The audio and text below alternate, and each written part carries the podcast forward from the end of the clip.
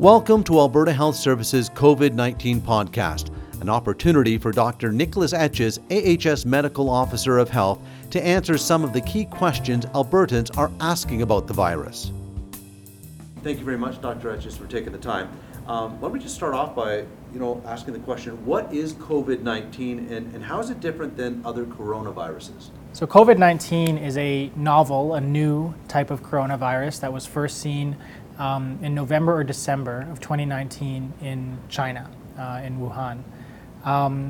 There are other types of coronaviruses. So when we talk about coronaviruses, we're talking about things like SARS, MERS, and the coronaviruses also cause 25% of the common colds that we see. So there's sort of a different types of coronaviruses that cause different types of infections. And this particular coronavirus, COVID-19, again, is new. And what we know about it is that it is more severe than seasonal influenza and more transmissible than SARS, which is why we take it very seriously. So you mentioned that COVID-19 is more severe than the seasonal influenza virus, but how much more? Yeah, so with seasonal influenza, the mortality rate is about 0.1%. With COVID-19, it's about 1% to 2%, depending on the jurisdiction that you look at. So we're looking at a mortality rate of about 10 to 20 times greater than seasonal influenza, which is why, again, we're taking this so seriously. Something else that's important to understand, though, at the same time, is that most people that get COVID-19 will have mild symptoms that do not require medical attention and will recover at home. It's when you look at who gets extremely ill from COVID-19, it's typically people that are older, and it's people that have comorbid medical conditions. And what I mean by that is they have other issues with their health, like diabetes, hypertension, cancer. Those people are also more vulnerable to the disease, and so we really want to protect those vulnerable populations from COVID-19. How do people typically contract COVID-19? So COVID-19 is not an airborne virus. So when we talk about airborne viruses, we're talking about things like measles. Measles is incredibly contagious. If you haven't been immunized against measles and you haven't had it before, if you're in the same room as someone that has measles, you are at risk of contracting it from that person. That is not the case with COVID-19. COVID-19 is transmitted by droplets. And so what that means is it's particles, liquid particles that someone will potentially emit if they're coughing or sneezing, and it's really in the meter or two immediately around that person. And so, that's why when we talk about in hospital, we talk about droplet precautions. That's why we're really talking about the meter or two around that individual, and that's when if you have someone that's sick in hospital, that's why healthcare providers will be wearing surgical masks. I think this is also a good time to explain using this concept why we recommend different types of masks for different types of diseases. So with an airborne disease like measles, it's actually very, very small particles that can float in the air that are at risk. And those require an N95 mask because that mask essentially has smaller filters than a surgical mask. So that's required for things like measles. That is not required for something like COVID-19. Because the droplets are bigger, they only fall within 1 or 2 meters. A surgical mask is the appropriate type of PPE for this infection, except in very specific circumstances with specific procedures that I won't get into right now, but our healthcare providers are well aware of when those procedures are occurring and when they need to use which kind of mask. On the topic of masks, is there any benefit for the general public to wear masks? No, so I think that's really important to clarify. This is not something that you get from walking down the street and walking by someone who has the virus. That's not how this is transmitted. If you look at the way this is transmitted in China, which is where we know the most about how this has happened, it's mostly within families that this virus is transmitted. What we really need to do is preserve the PPE that we have for healthcare providers who are actually potentially at risk in close contact with known active cases. You don't have to be worried about going to the mall or walking down the street and walking by someone and catching it that way. That's not how this particular infection works. How do you know if you might have COVID-19? What are the symptoms? So, you know, it can range. You know, I think the first thing to say is that some people are only very mildly ill. You know, occasionally someone may actually have no symptoms, but that's not common. And then some people might be, you know, in the hospital with severe breathing difficulties. So there's a range. Generally speaking, you know, the most common symptom in about 80 to 90% of COVID cases is fever. The next most common symptom is a dry cough in about 60 to 70% of cases.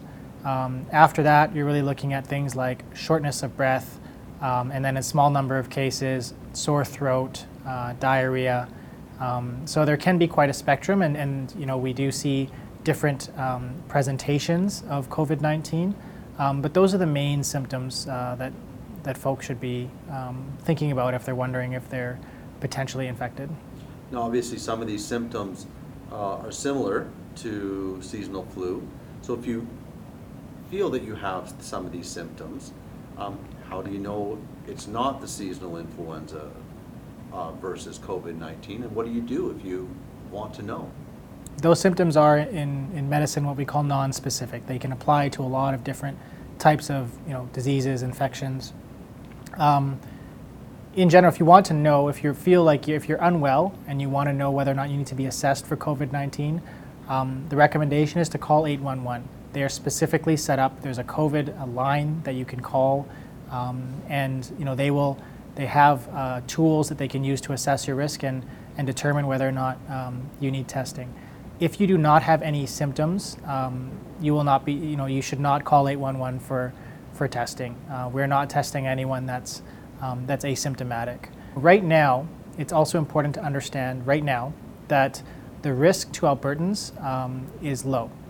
And you know, all of the cases that we've seen in Alberta have been travel related. So again, there's a lot of things when we do that assessment of risk. There's a few things that we take into account. And so that's why if you're at all concerned and you have symptoms, call 811 and they can make sure that the appropriate risk assessment is done, and they can make sure that if you need testing, you get it done quickly. So if you do believe you need testing, 811 is your source. Is there any other way? If you're really sick, you know, you're having severe breathing difficulties, you know, we want people to call 911 in those instances and go to the emergency department.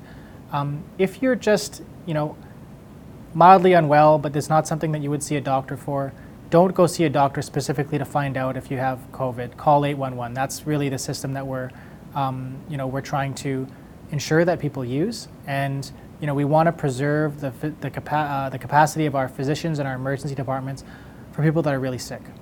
And there's also in emergency departments and family doctors' offices, there are people that are vulnerable to this illness. There are folks that are older, folks with other medical conditions, and we want to keep them away from other people that are sick.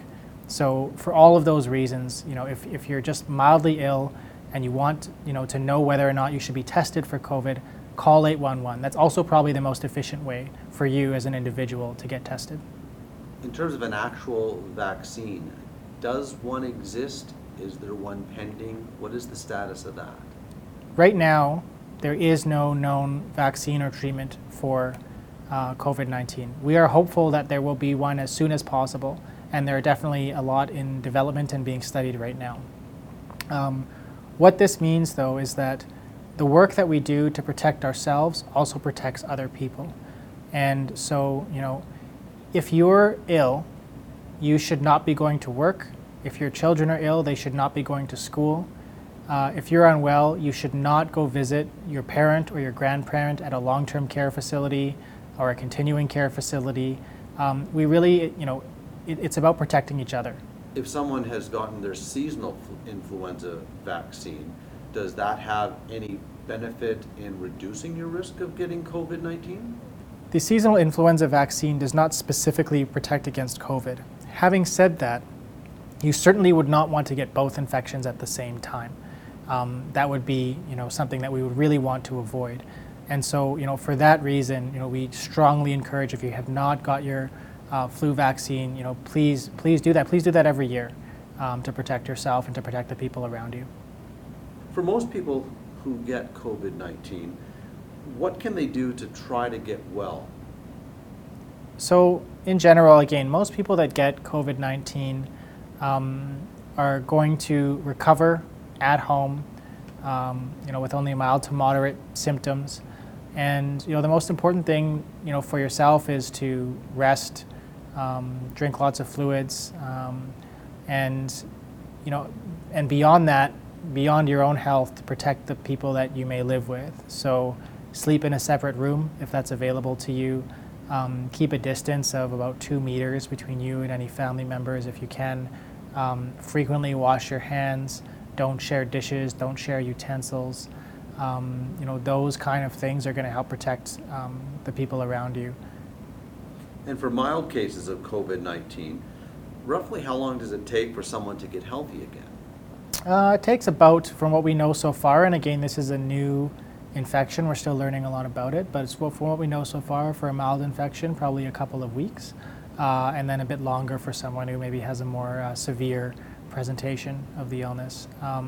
So that's what we know so far. And if someone has been diagnosed with COVID, once their symptoms subside, they still have to remain under isolation until they have 2 negative tests 24 hours apart. So that's the other thing that's important that folks understand, is that if you have a positive COVID test and you get sick and then you feel better, you can't just leave your house when you feel better. You have to have those 2 negative tests before the isolation will be lifted. You were talking a little bit about the idea of self-isolation if someone is recovering from COVID-19. Can you explain exactly what self-isolation is? Self-isolation is, essentially it is a quarantine for that individual. And what that means is that we don't want them going to public places where they may expose others to the risk of infection.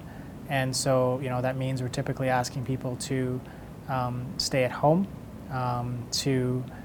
again, especially if they have symptoms, to be making sure that they're keeping a distance from their family members, to make sure that they're washing their hands often, to make sure that they're cleaning high-touch surfaces often, things like taps and counters and door handles. Again, not sleeping next to somebody else. Those are the kind of things, when we're talking about someone isolating themselves, we're really trying to prevent them from passing the infection to anyone else. So avoiding any close contact within 2 meters with someone else who may be susceptible. What does that look like in a family dynamic? Does that mean you have to move out, or your family has to move out? How does that work? So there's a lot of different situations in terms of the family, the way that someone's family is organized. It depends on the number of people in the family. It depends on the amount of space that's available, the number of rooms that are available for that family. It depends on who's in the household. Is there someone in the house that has an immunocompromising condition? Is there someone elderly in the home? Are there cousins or relatives or other places where you or your relatives can stay? So it's difficult to say that there's not one prescription around that for how families should manage themselves, but it's the advice that public health gives is all based around the principle of minimizing the risk of exposure for anyone else in the household. So given the length of time that this isolation is required, especially in an actual positive COVID-19 case, what can a family do if one of their loved ones has been positively diagnosed to help their loved one through that isolation process? So I think, helping them to get their basic needs met, go out and pick up groceries, for example, make food, leave that outside their room or deliver it to them in such a way that you're not too close to them. Provide support. It's probably, it can be probably a frightening experience for someone who has been diagnosed with this, and just, listening, from a distance, even phone calls from room to room would be a nice idea. Those kind of things I think are the most important if you've got a family member that's unwell with COVID. So whether you have a family member with COVID or you're trying to protect yourself from getting COVID-19, what can people do to help reduce the risk? So, I think, the most important thing that people can do is really abide by the recommendations from Dr. Hinshaw, abide by the recommendations from Public Health. So again, some of those things are, as per Dr. Hinshaw, she's not recommending travel outside of Canada at this time. If you are returning, today or later from travel outside of Canada, isolate yourself for 14 days. We're really looking to the community to ensure that the mass gatherings advice is followed and that there aren't many mass gatherings with over 250 people. What you can really do, number one is, as an individual, wash your hands. When you wash your hands all the way up to your wrists, wash between your fingers, sing happy birthday to yourself, even if it's not your birthday, while you're washing your hands. Use hand sanitizer when it's available, and don't touch your face. And this is a very difficult thing. I've been actually, struggling with this myself for the past couple of weeks. The average person touches their face 20 to 30 times an hour, and it's very, try it. It's very surprising how difficult it is, but it's also very important because that can be, a significant risk of infection from doing that if you've come into contact with it. So those are some of the things you can do. Now, one of the things I think that's really important to stress is, if you're sick, don't go to work, don't go to school, don't visit your parent or grandparent or elderly relative in a long-term care home or continuing care facility. Don't do any of those things. We really have to work together again. We have to be each other's vaccination, as Dr. Hinshaw said. And also, I'd like to mention, just if you know anyone that's been isolated because either they're a case, so they're a contact of a case, or they've returned from travel, do what you can to support that person. Give them a call, help them by delivering food to their house, because that'll be very difficult for them to figure out how to do that on their own, those kind of things.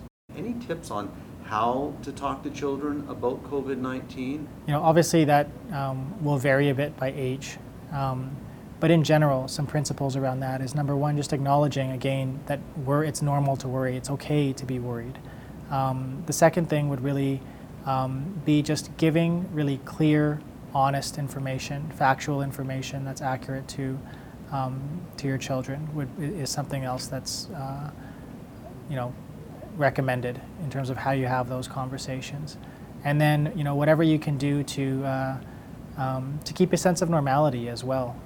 Their sports leagues may be canceled, but maybe there's typical family activity like going to the playground or going for a walk or whatever it is that you do on a Sunday or a Saturday. Try to keep up many of those routines, regular meal times, things that the structures and routines that they're used to will help keep a sense of stability in their lives.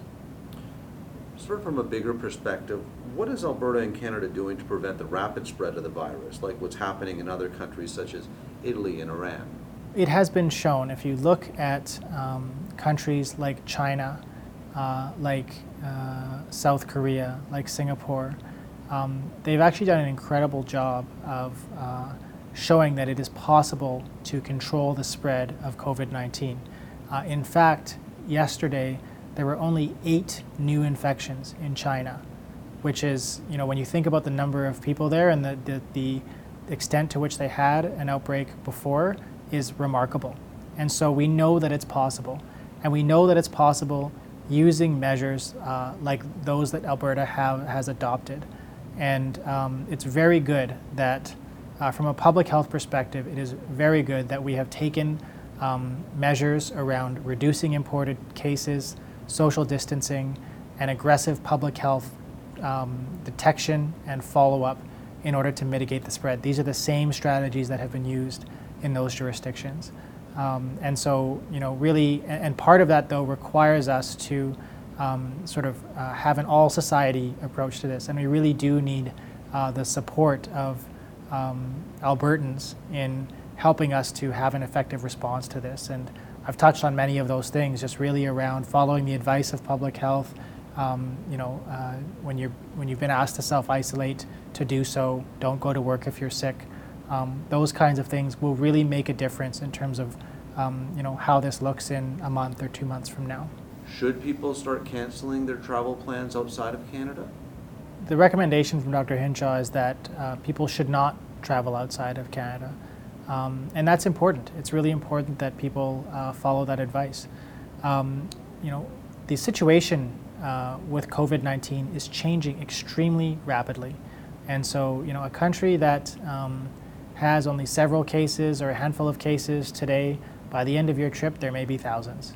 And you know, that's really important to understand. All of the cases that we have seen in Alberta have been travel related. And so travel is a huge risk factor for contracting COVID-19. We don't want to import any more of those cases into Alberta. What if you're already on your vacation and you've heard the news about the travel warning? What should you do when you return to Canada? So when you return, it's really important that you follow the recommendation to isolate yourself for 14 days. And just to recognize that, you know, that's not an easy thing to do, but that's really what is required of all of us, to follow these recommendations to make sure that we minimize the spread here in Alberta. What that means, practically speaking, is you know, if you can have someone stock up your house with some food and drink, so that you're well prepared to self-isolate at home. I think that's something that would be really helpful, and then arrange to figure out how are you going to be able to have food delivered to you throughout the course of the 14 days. And that's really the main thing, is just to really abide by those recommendations, contact your work or your child's school to make sure that they're aware that, you know, you're not going to be able to be physically present at work or school for 14 days. Another important thing while you're self-isolating is just to monitor yourself to see if you develop any symptoms. And again, the symptoms you want to be looking out for the most are things related to fever, cough, shortness of breath, muscle aches. You know, if you start to develop any of those kinds of symptoms, call HealthLink. And you know, if you need assessment, they will arrange for you to be tested for COVID-19. So the big question is, how long will it be until life returns to quote unquote normal? You know, that's a good question. And this is a new situation. And you know, I don't want to speculate. I don't know how long that this will go on for. But the idea behind really taking these early measures is to stop spread as early as possible. The types of measures, public health measures that we have taken are much more effective if done early, which they have been here in Alberta. And so I'm very encouraged by the way we're managing our response. And again, we just really need the support of the public to make sure that you know, we're able to do this, you know, as a whole society, because that's what this really takes. That's what we've seen from South Korea, from China. This is a whole society approach. That's necessary. And so you know, one of my messages to the public would really be, keep an eye on the AHS website, keep an eye on the Alberta Health website. You know, if you want to learn more, go to the Public Health Agency of Canada website, go to the World Health Organization website. All of these sites have great information on COVID-19. And just keep yourself up to date, because a lot of these recommendations may change over time as the situation evolves. You've been listening to Alberta Health Services COVID-19 podcast. For the most up-to-date information, please visit alberta.ca/COVID-19. Thanks for listening.